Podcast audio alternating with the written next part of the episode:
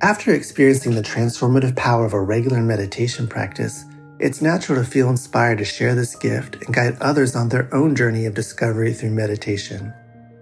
Join Buddhist teacher David Nichtern and Duncan Trussell, comedian and creator of the Netflix animated series The Midnight Gospel, for a free online event on Tuesday, May 7th at 6 p.m. Eastern Time.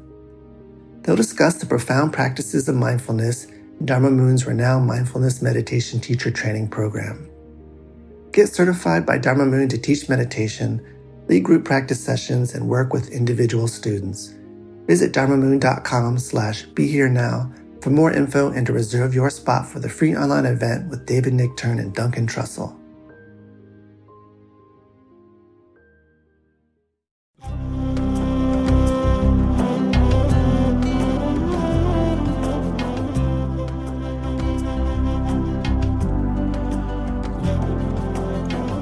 Welcome to the Jack Kornfield Heart Wisdom Hour. We are delighted to share with you Jack's innate common sense wisdom and his clear, open heart. If you are interested in supporting Jack's podcast, go to BeHereNowNetwork.com slash Jack. First, again, Happy New Year to you.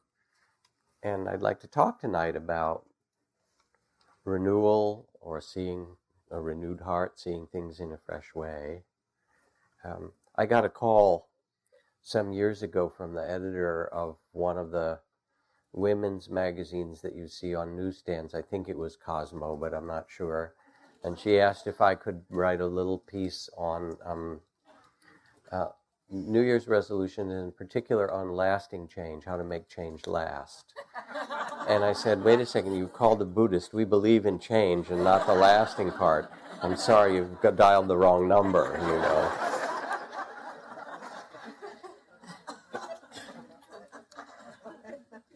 when Zen Master Suzuki Roshi um, first came to San Francisco and began to teach, um, and famously talked about beginner's mind. Um, those of us who were interested in Buddhism back in those days, I think Zen Mind Beginner's Mind came out maybe in 1969 or 70 or something like that. Um, I remember talking to my colleague and dear friend Sharon Salzberg. She was already practicing and meditating, training in a very wonderful way in India. And someone gave her the book Zen Mind Beginner's Mind. And she looked at it and he said, Oh, this is for, for beginners, and sort of tossed it aside. And didn't realize until sometime later when she read it, that beautiful statement where Suzuki Roshi says, the, the goal of meditation, the end point, the culmination, the fruition of practice is to keep a beginner's mind. So we begin with beginner's mind, and then if we're lucky, we deepen it or return to it in some wonderful way. Or as Marcel Proust says in um, remembering things in the past, he says that the the real voyage is the is the discovery of seeing where you are with new eyes.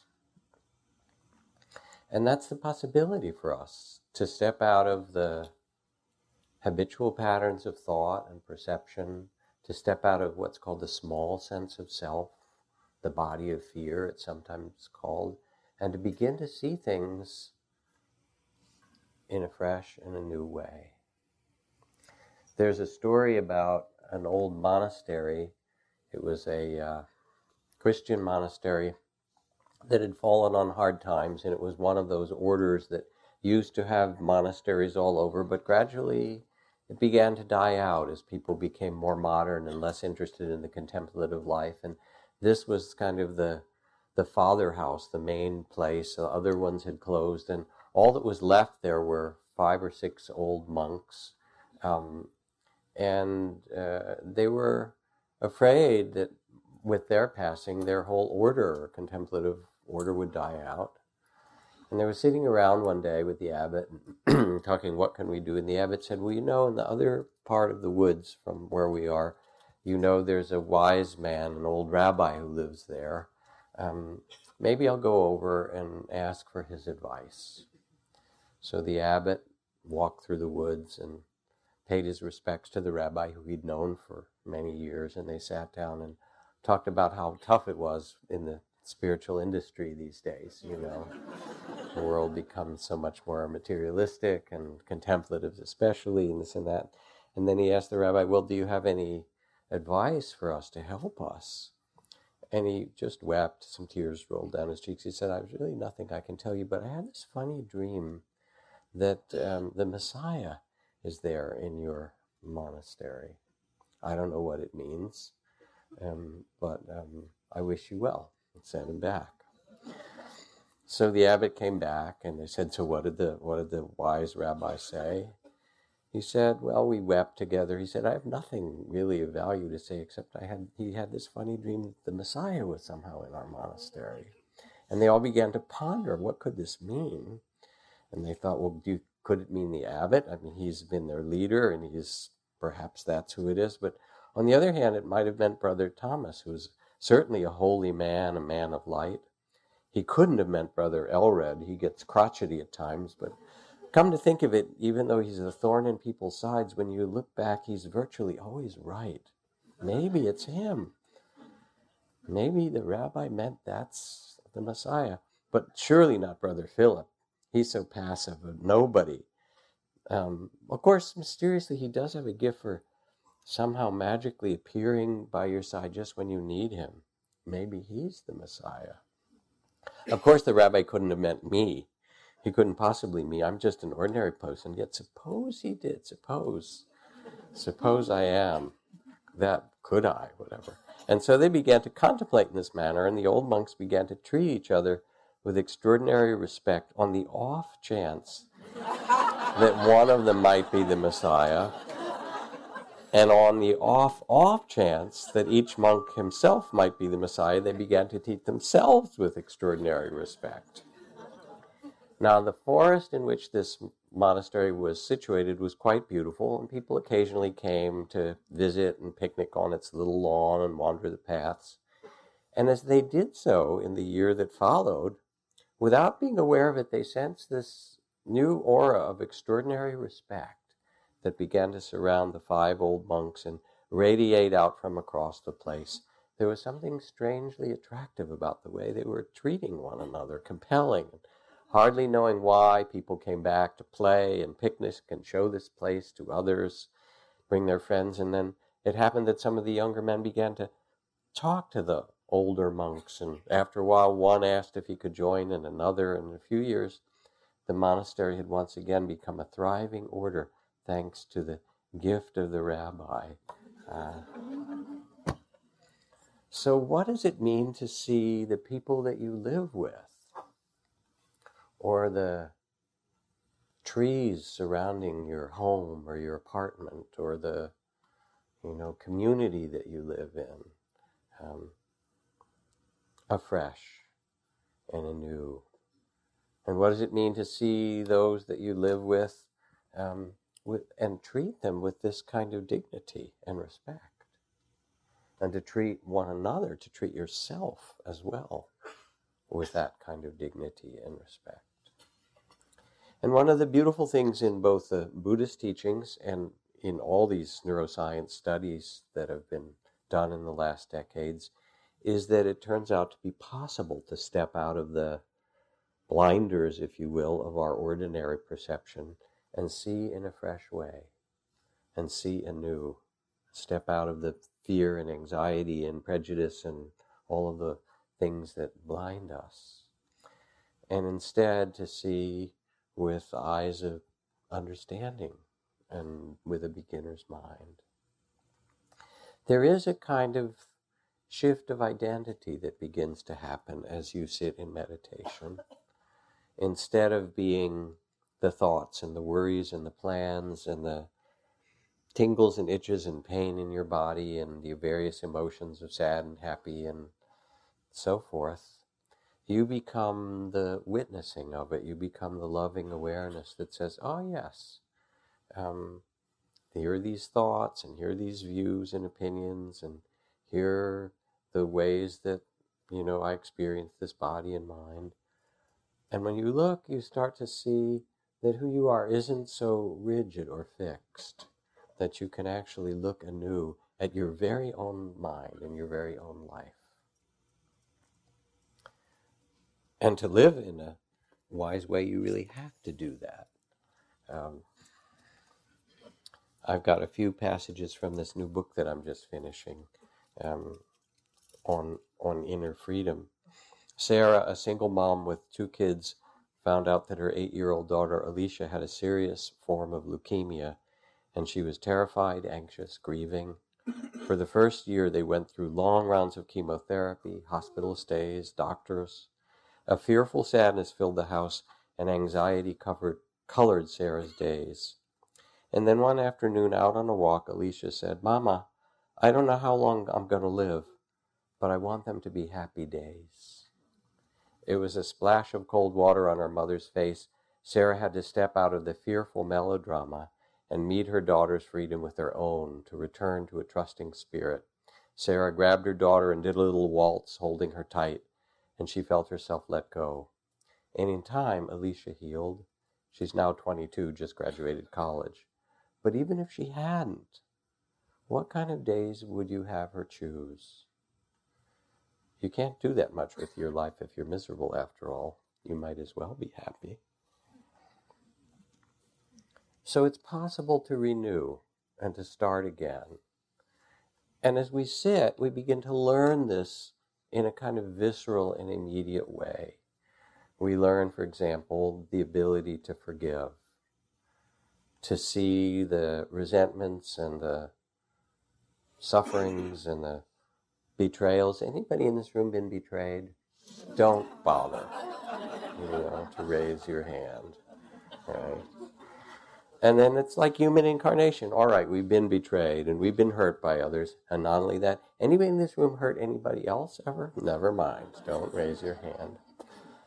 And instead of living in um, shame and guilt, and instead of living in anger and hatred and resentment, you begin to realize that that's not the way you want to tend your heart.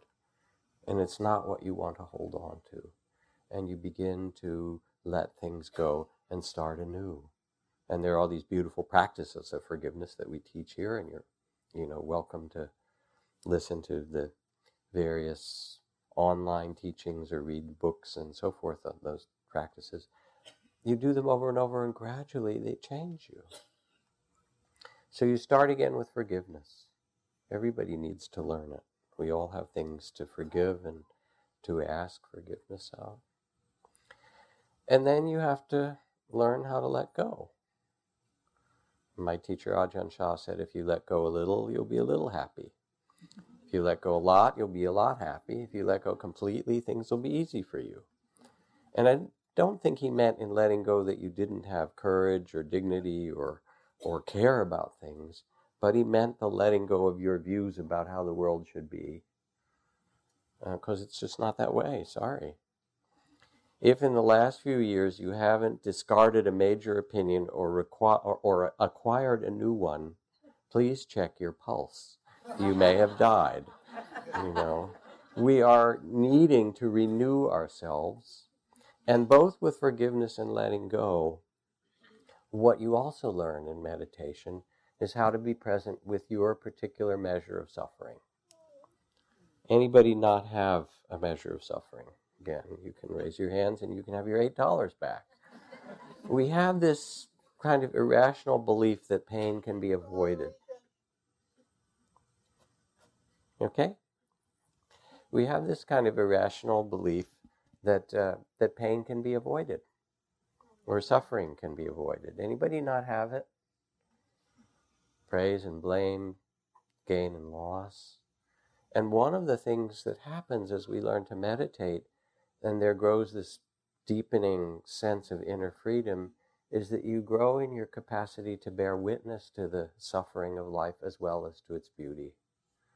You know, when Martin Luther King said, um, we will match your physical force with soul force.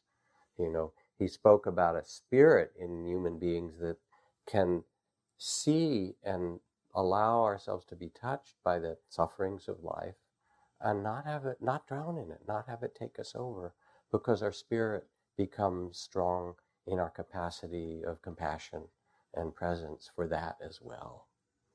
Um, so letting go doesn't mean that you don't have difficulties. In fact, I think in some way that the difficulties that we have, um,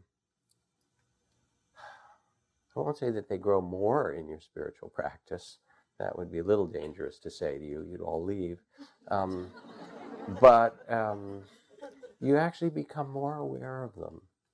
Um, and they teach you in a different way because you don't turn your gaze from the world. And so you see its tainted glory, its unbearable beauty, and its ocean of tears. And you become someone who's engaged and connected with the world because you have this capacity. And I remember when I was uh, nine years old, or eight years old, maybe, we were living in Buffalo, New York, and it was midwinter, and so the snow was, you know, 40 feet high or whatever it is. Buffalo gets a lot of snow. Um, and it was a blizzard and it was icy cold wind. And we all bundled up, my twin brother and I and my other brothers, to go out and play. Maybe it was nine. And I was skinny as a rail and shivering out there, you know. And my twin brother looked at me and he said, It's not that cold. You know, I mean, wind chill was probably 15 below or something. He said it's not that cold. He took off his hat and he started laughing. And he took off his scarf and he started laughing. He said it's not that cold. Then he took off his jacket and started laughing. He took off his sweater. He took off his shirt. And there he is, half naked, and just dancing around the wind, saying, "You just think it's cold," you know. And it was a great moment. I remembered it my whole. I told him about it. He didn't even remember it. But it touched me in some really important way. He's a, he's somebody who has a very free spirit, and and I learned something in that moment from him that you can be present for the way things are, and that your spirit can be free. Or to put it another way, even in the midst of the sufferings of life, you can love anyway. You can forgive, you can let go of how it's supposed to be, and you sit and you practice and you love anyway. So, another story, and this is of Alvaro, whose father died, and he had six siblings, and they fought. Um, some of them, you know, lied and greedy to try to get control of the family construction company. And in two, two years, they nearly robbed Alvaro of his inheritance, but they were his family, you know parents of his beloved nieces and nephews. He'd been with them for every fa- family gathering, weddings, holidays. Um, family was his life. Um, and he realized he had to learn to live through broken trust to find some deeper trust. After a year, he realized he could only trust them to be themselves, but he didn't want them to colonize his heart. He told his lawyer to use every legal means to protect his inheritance, but he would not give up loving them. By seeing them clearly, he regained a trust in himself, and through sometimes legal painful battles, he learned he could care for himself and trust in a new, in a wiser way. And there's something in sitting about learning how to trust yourself, your experience, and more than that, your capacity to be present for this human life that you've been given. Now, What helps? Here we are, um, living in a time in which we're fed the images and the difficulties of the world, the continuing warfare, the racism, the environmental destruction.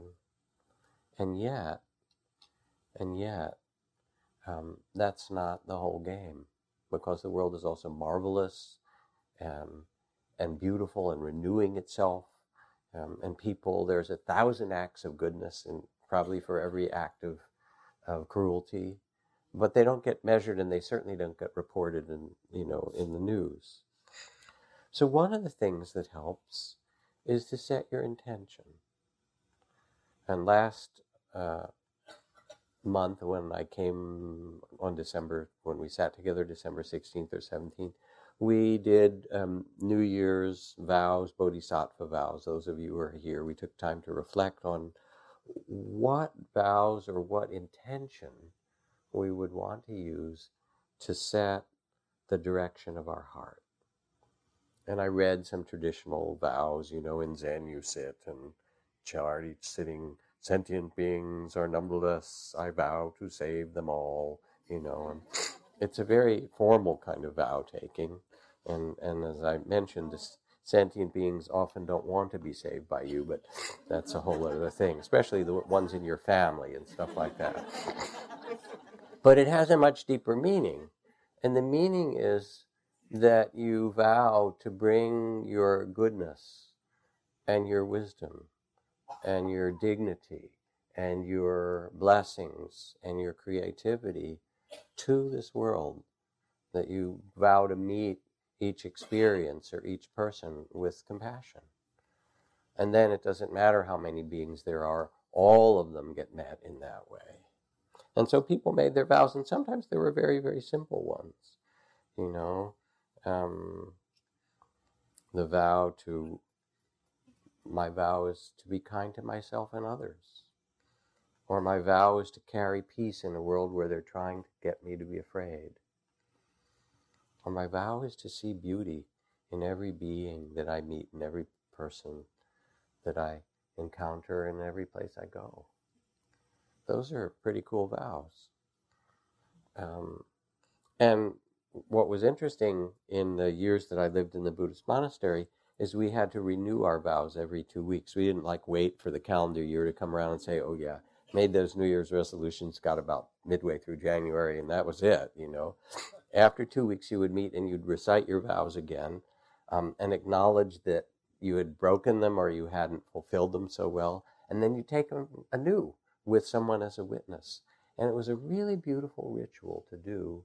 It was the renewing that said we can start again. It is never too late to begin again. So forgiveness, letting go, loving anyway. Um, and with the vow, we start to be able to see, to set an intention, to see the world in a different way.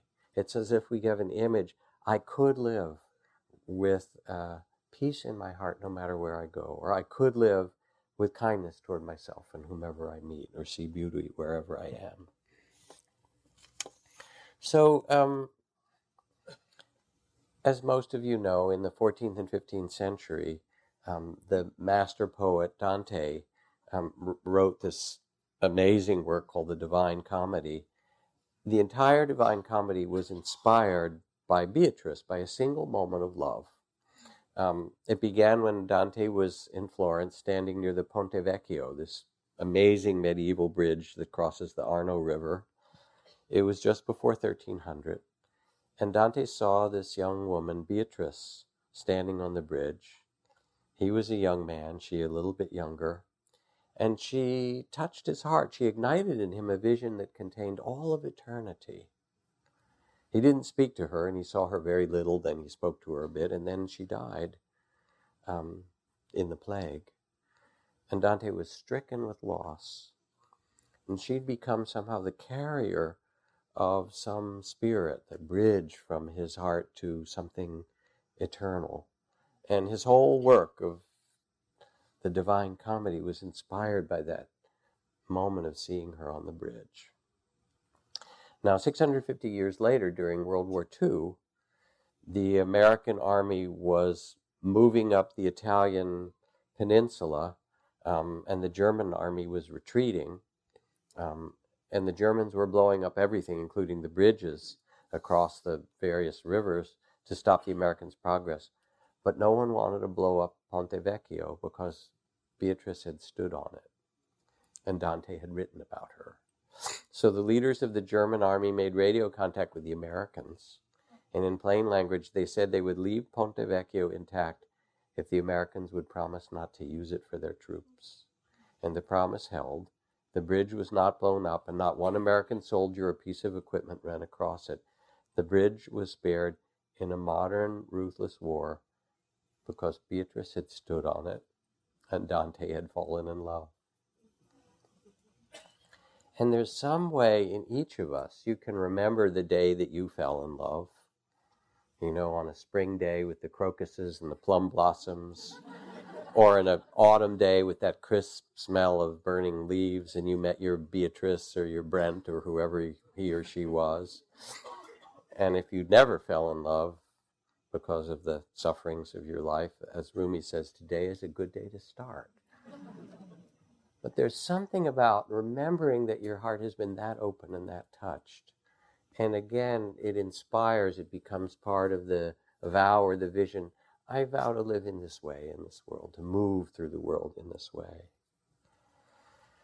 And it gives you a bigger picture of things.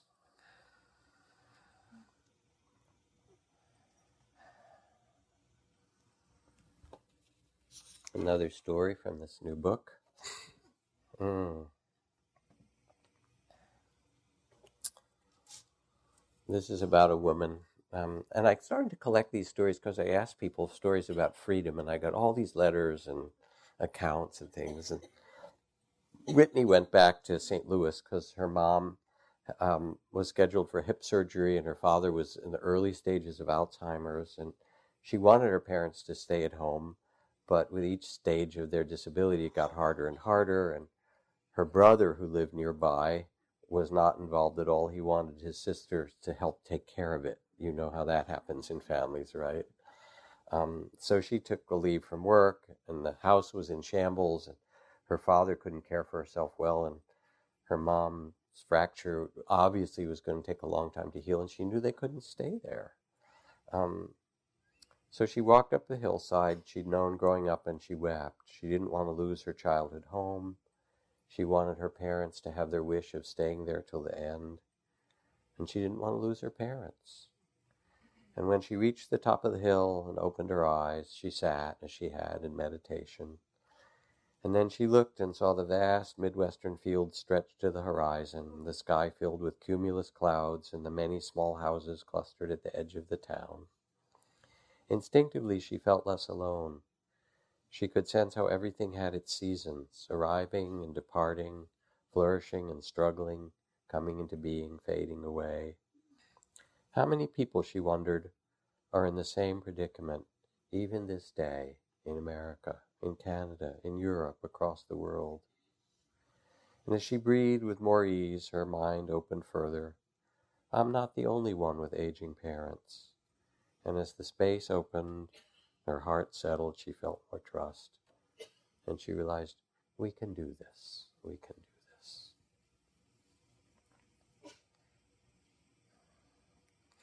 So, meditation isn't really about having a goal of a particular state, although calm comes, well being can come, joy and light can come at some times. Sometimes it doesn't. Sometimes it's restless or lonely or anxious or all the kinds of, you know, emotions that we might struggle with arise. Um, and that's all good. It's not that you're supposed to have a particular experience, but what happens as you sit is things begin to settle and you realize that you're actually not in control. Who's in control of their mind here? Tell it not to think. All right, no more thought. I want you to stop thinking. Does it listen? Has a mind of its own? Or how about your emotions? I only want to have happy, positive emotions. Does your heart listen to that? Come on. And you start to see that who you are is a river, a river of thoughts and perceptions and feelings, some of them healthier, some of them more destructive or unhealthy. But they're all changing, unstable, insecure. Now, you sit and you also notice that no matter what you do, you can't have all pleasure and no pain. You can't have all gain and no loss. You can't have all praise and no blame. That the world is woven with these opposites. Praise and blame come, pleasure and pain, gain and loss come. And you start to realize it is the way that it is. And then there comes the realization that all the feelings and thoughts is not exactly who you are. And I talk about this often, other evenings, because um, I like the image. When you look in the mirror, you notice you've aged, right? Face it.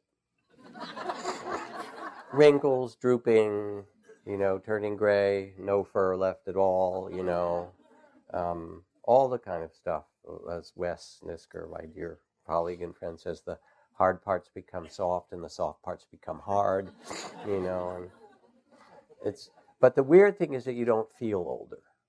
There you are looking in the mirror. You know that experience? And that's because it's only your body that's aged. And your body exists in time as an infant and a young child and a, you know, and a teenager and a, and a young person, then it grows up middle aged and older and so forth. But the one who knows, the witness of it, is awareness itself, is consciousness. And that doesn't exist in time. And so as you sit, you begin to rest not in the manipulation of experience, although you can use your breath to quiet things like that, but you become more and more the witness of experience. You become what my teacher Ajahn Chah called the one who knows. You become loving awareness that says, oh, here's a happy thought, and there's a frightened thought, and here's this emotion that's delicious, and here's one that's deliciously awful, you know. And you begin to sense all these things not as something that you have to react to, but that there's a greater sense of spaciousness, like Whitney found on the hillside. There's a greater sense of presence and an ability to know that life is renewing itself in every breath and every moment, and who you are is the witness to this game and this dance. And so you can choose and you can guide yourself through it in skillful ways, but you don't get so lost and reactive and caught in it because you say, oh, it's always going to renew itself in some new form. There grows a very deep trust, a trust not in the experience itself, but in the capacity of your heart to bear witness to it all with love and presence. And when you meet somebody who's wise, that's kind of how they are. They say, Yeah, this is how it is, the human incarnation. How's it going in there? You know? And you go, Yeah, that's right. It's got its measure of sorrows and its measure of beauty. A friend of mine who had practiced yoga and then done some Kundalini yoga when she was, oh, in her late teens, 18, 19, 20, 21, very avidly, then got pregnant pretty young. And she went into the hospital to have her first child. And she ended up um, being left alone part of the time, just the way it was back in back in those days. I don't remember what it was, the late 50s or 60s, probably yoga was just becoming fashionable. Um, and she was in long labor, and there was a lot of pain, as there often is in labor.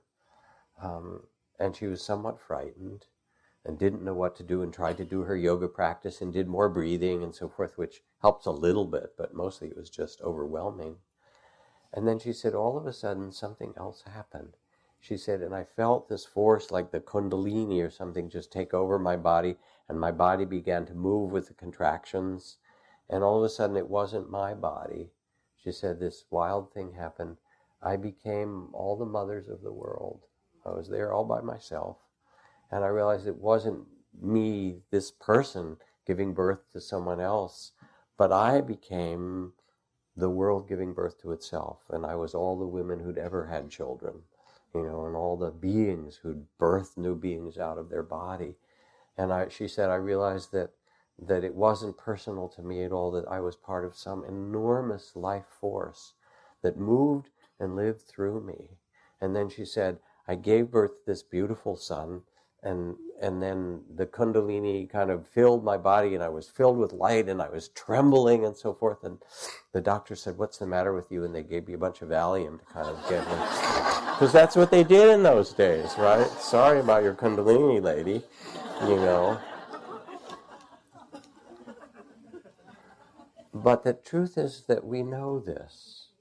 We know that there is a bigger game than your checkbook you know, or your um, to-do list or the things that you have to manage and you have to pay attention to them and take care with them and with some impeccability and dignity.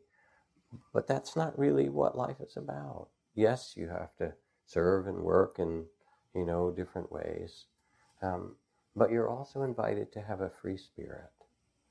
And that's really the invitation of the buddha.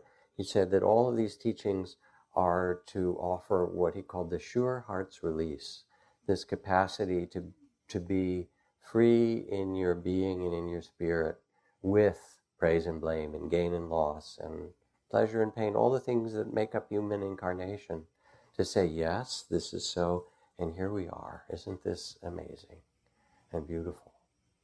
And then you bring blessings where you are. I had a friend who just came back from doing the um, three month retreat that we have had annually for the last 40 years at our center on the East Coast, Insight Meditation Society, just like we have an annual two month retreat here for the last 15 or 16 years or more. People will come. For those of you who've never done a day long or a week, it may sound crazy, and it is a little bit, but um, people will come. The whole group of them this winter. They'll be starting in a in a few weeks. There'll be a close to 100 people who come in silence for two months to sit and meditate and be present. So he wrote about his experience, and he said, In the beginning, I sat for the first few weeks, there was a lot of pain, all the stored tension I'd carried, and uh, my body and the conflicts of the year, they all played out.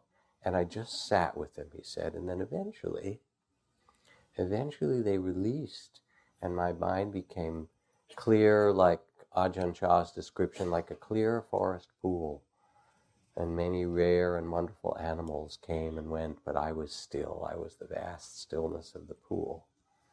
He said, and then, after a time, I was resting in this state of presence, and a deep compassion arose, as if Kuan Yin, the goddess of infinite compassion, came, not as a person, but as a kind of inner strength, like an enormous cosmic tree. And I realized that compassion doesn't alleviate, it doesn't take away pain, rather, it gives us the strength to endure it. Kuan Yin is an energy provided out of compassion to help us make the long, difficult, painful journey of return to our own true nature. And the bodhisattvas and beings who serve the world are Kuan Yin's foot soldiers, beings who are little towers of strength and lend their care and strength to others who are suffering. And so I stayed in compassion as a practice for some two weeks, and then somehow it died away, and I touched the place of stillness that the Buddha speaks of, of profound calm and contentment and wisdom, a kind of peace in the midst of all things. And I saw all the difficulties and trials and tribulations and afflictions of my own life and others not as mistakes, but as opportunities for the heart to learn how to be truly free. That that was really what my life was about. And I began to rest and trust more and more the stream of pure awareness outside of time, no beginning and no end, and he goes on and on and on and on. And you listen to that and say, okay, well, that's nice. He had a good retreat, right? but I have to go to work tomorrow. And I've never done a day, or maybe I did a week, but, you know, and it lasted for a while. I had that nice Vipassana facelift afterward. I felt just glorious for about three weeks, you know, and then I got a call from my ex husband, and it all went away, or whatever. Um, but it's not really about retreat. It's about reminding us of something that we know that's so true um, that no matter what happens to you, no matter the circumstances of your life, you can return to this place of knowing, to become the one who knows. And we need it in these times because things, you know, conspire in the culture around us um, to make us forget who we really are, to become consumers or to become politicized or to become, in different ways, to lose connection with our own deepest values. This is from the poet Robert Frost. It was written a while ago, but it seems rather au courant. He says, There's absolutely no reason for being rushed along with the rush. Isn't that a great line? There's absolutely no reason for being rushed along with the rush. Everyone should be free to go very slow. what you're hanging around in the world for is for something mysterious to occur for you. And so he's kind of inviting intuition, mystery, not to go along with the rush, even though the rush is there. Everyone should be free to go very slow. What a line. Of course, he was a poet. He'd sit around and write poetry lines. But when you come to meditation or when you sit at home and you start to quiet the mind and soften the heart, you know, this gives you the ability, the practice, to begin to see things in a new way. And you need a practice, for most of us anyway, because the speed and intensity of our own thoughts in the world and driving and traveling and tending and being online, you know, 19 hours a day and all the rest of it. And um, it can take you over. So, a practice of just being with your breath, or a practice of the body scan, of just moving your attention through your body and relaxing each part of your body as you do, or the practices we did of becoming the loving awareness and naming what arises. There is um, worry, and there is planning mind, and there's doubt. Oh, and there's creativity, um, and there's a little bit of sadness or regret. Thank you for your, you know, noticing me. There's judgment. Thank you for your opinion. And you start to notice the experiences, and then as as you do, you can also notice your reactions to them, your judgments, your fears, all of that. And more and more you become able to become the loving awareness itself, the witnessing of it that says, yeah, this is part of being human. This is part of being human. Now, in India, going back to the the story of the Buddha's awakening, the night of his enlightenment, as most everybody knows this famous story. The Buddha was sitting under the Bodhi tree, and then he was attacked by Mara. And Mara is the name for the Indian god who represents greed, hatred, ignorance, death, uh, delusion, and so forth. Um, and so, one more account from this book. Emily, who had a history of depression and anxiety, um, needed to learn a kind of inner freedom, and she found it by befriending Mara.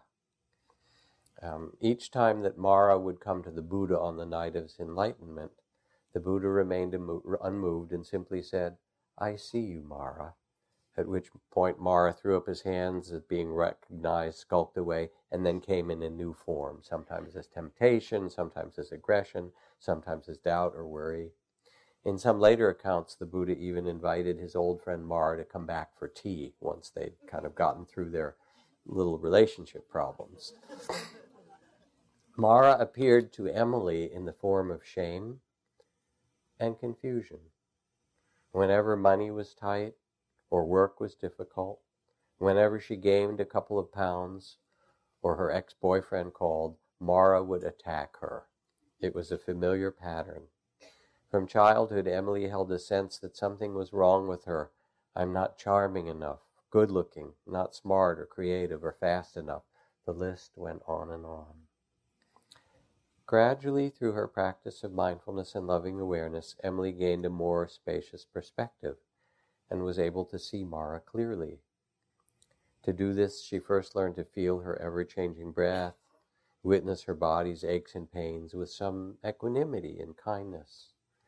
Then she learned to sit and be curious about the different states that visited her mind and heart. She learned to name them as the Buddha had. O Mara. O despair. Oh, shame. Is that you again? I see you.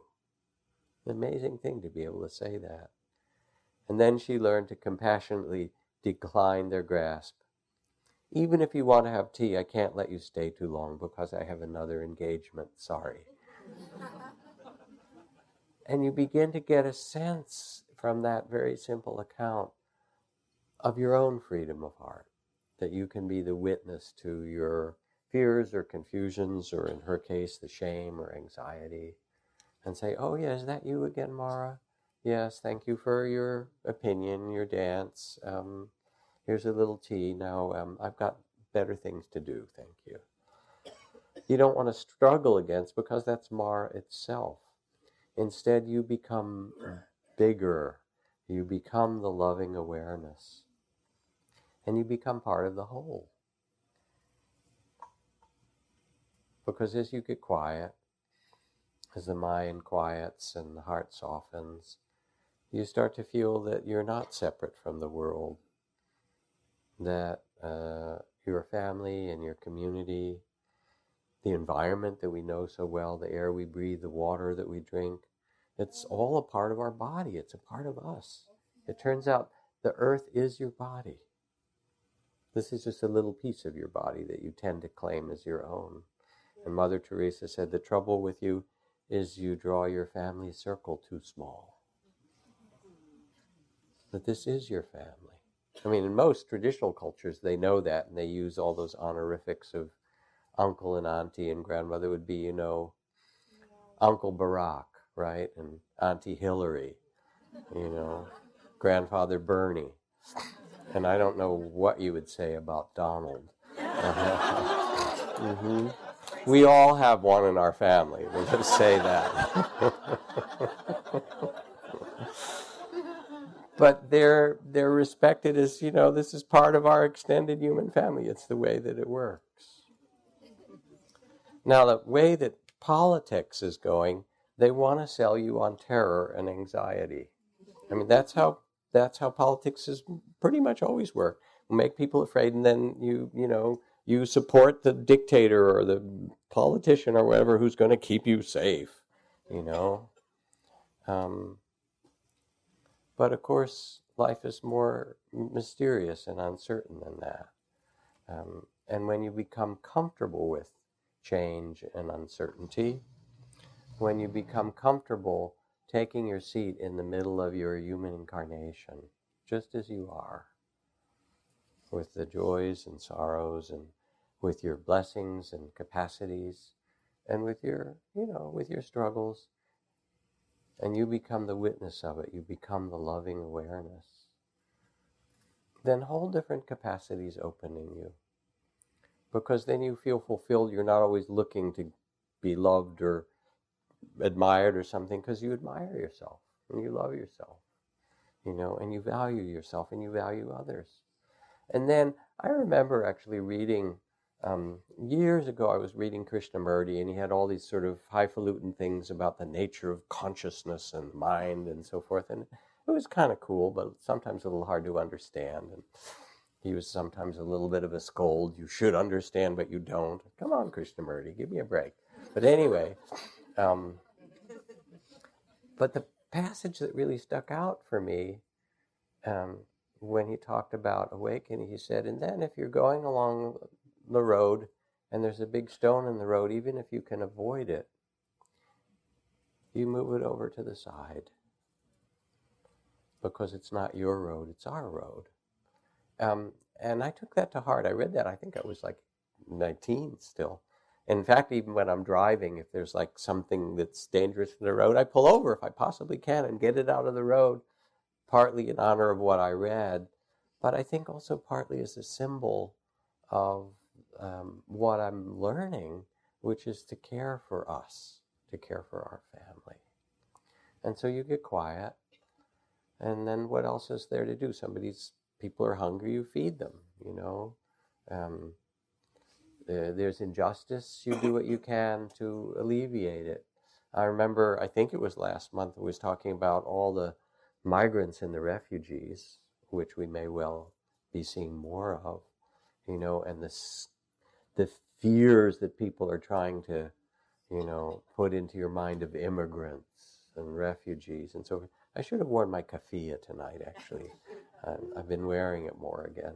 And I asked, um, how many people would be willing to consider, if you could, taking, you know, Syrian refugee, child or a woman, and child, into your own home? And half the hands went up. Thank you, everybody whose hands went up, those of you who are here. Um, because that's what happens. You get quiet, and there comes to you a sense of belonging that's different than the desire and the struggle.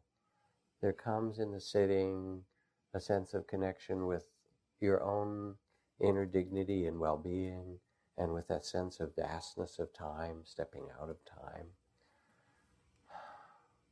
and then you tend the world. And you don't do it just because you're supposed to, or it's a good bodhisattva thing to do, or you feel, you know, worried or something. I've t- said told this story quite a few times in the last couple of years. Um, Wes Nisker, again, colleague, friend who teaches here, went to interview Gary Snyder, the great poet, Pulitzer Prize winning environmentalist, Earth Household, really great icon of, of American environmental movement, um, who's now 84, and said, Gary, you know, you now see um, the environmental destruction, the loss of species, the problems with the rising ocean, the climate change. What advice do you have for us at this time? And Gary looked back and he said, Don't feel guilty. If you're going to save it, don't save it out of guilt or anger. Those are the things that actually made the problem. If you're going to save it, save it because you love it. And love is really the only force that's big enough to counter the forces of greed and hatred and ignorance in the world.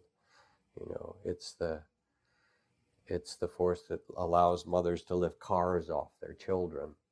Um, it's that great capacity that we have of the heart. Friends of mine were recently in Dharamsala in this in this last fall, and there was a a special gathering. They helped actually to arrange it with um, Archbishop Tutu from South Africa and the Dalai Lama. And they were spending a week together doing a dialogue to create a book on joy. And if you've ever seen Tutu, he laughs a lot. He has this mm-hmm. kind of giggle and he's totally wonderful. And of course, I think people go to see the Dalai Lama mostly to hear him laugh. You know, yes, those nice Tibetan teachings and so forth. Annie Lamott, our local wonderful writer and humorist, says laughter is carbonated holiness, right? and the people who were there in Dharamsala said these they they were like two kids. They set each other off, and they giggled and they laughed through a good part of that whole week of teachings on happiness.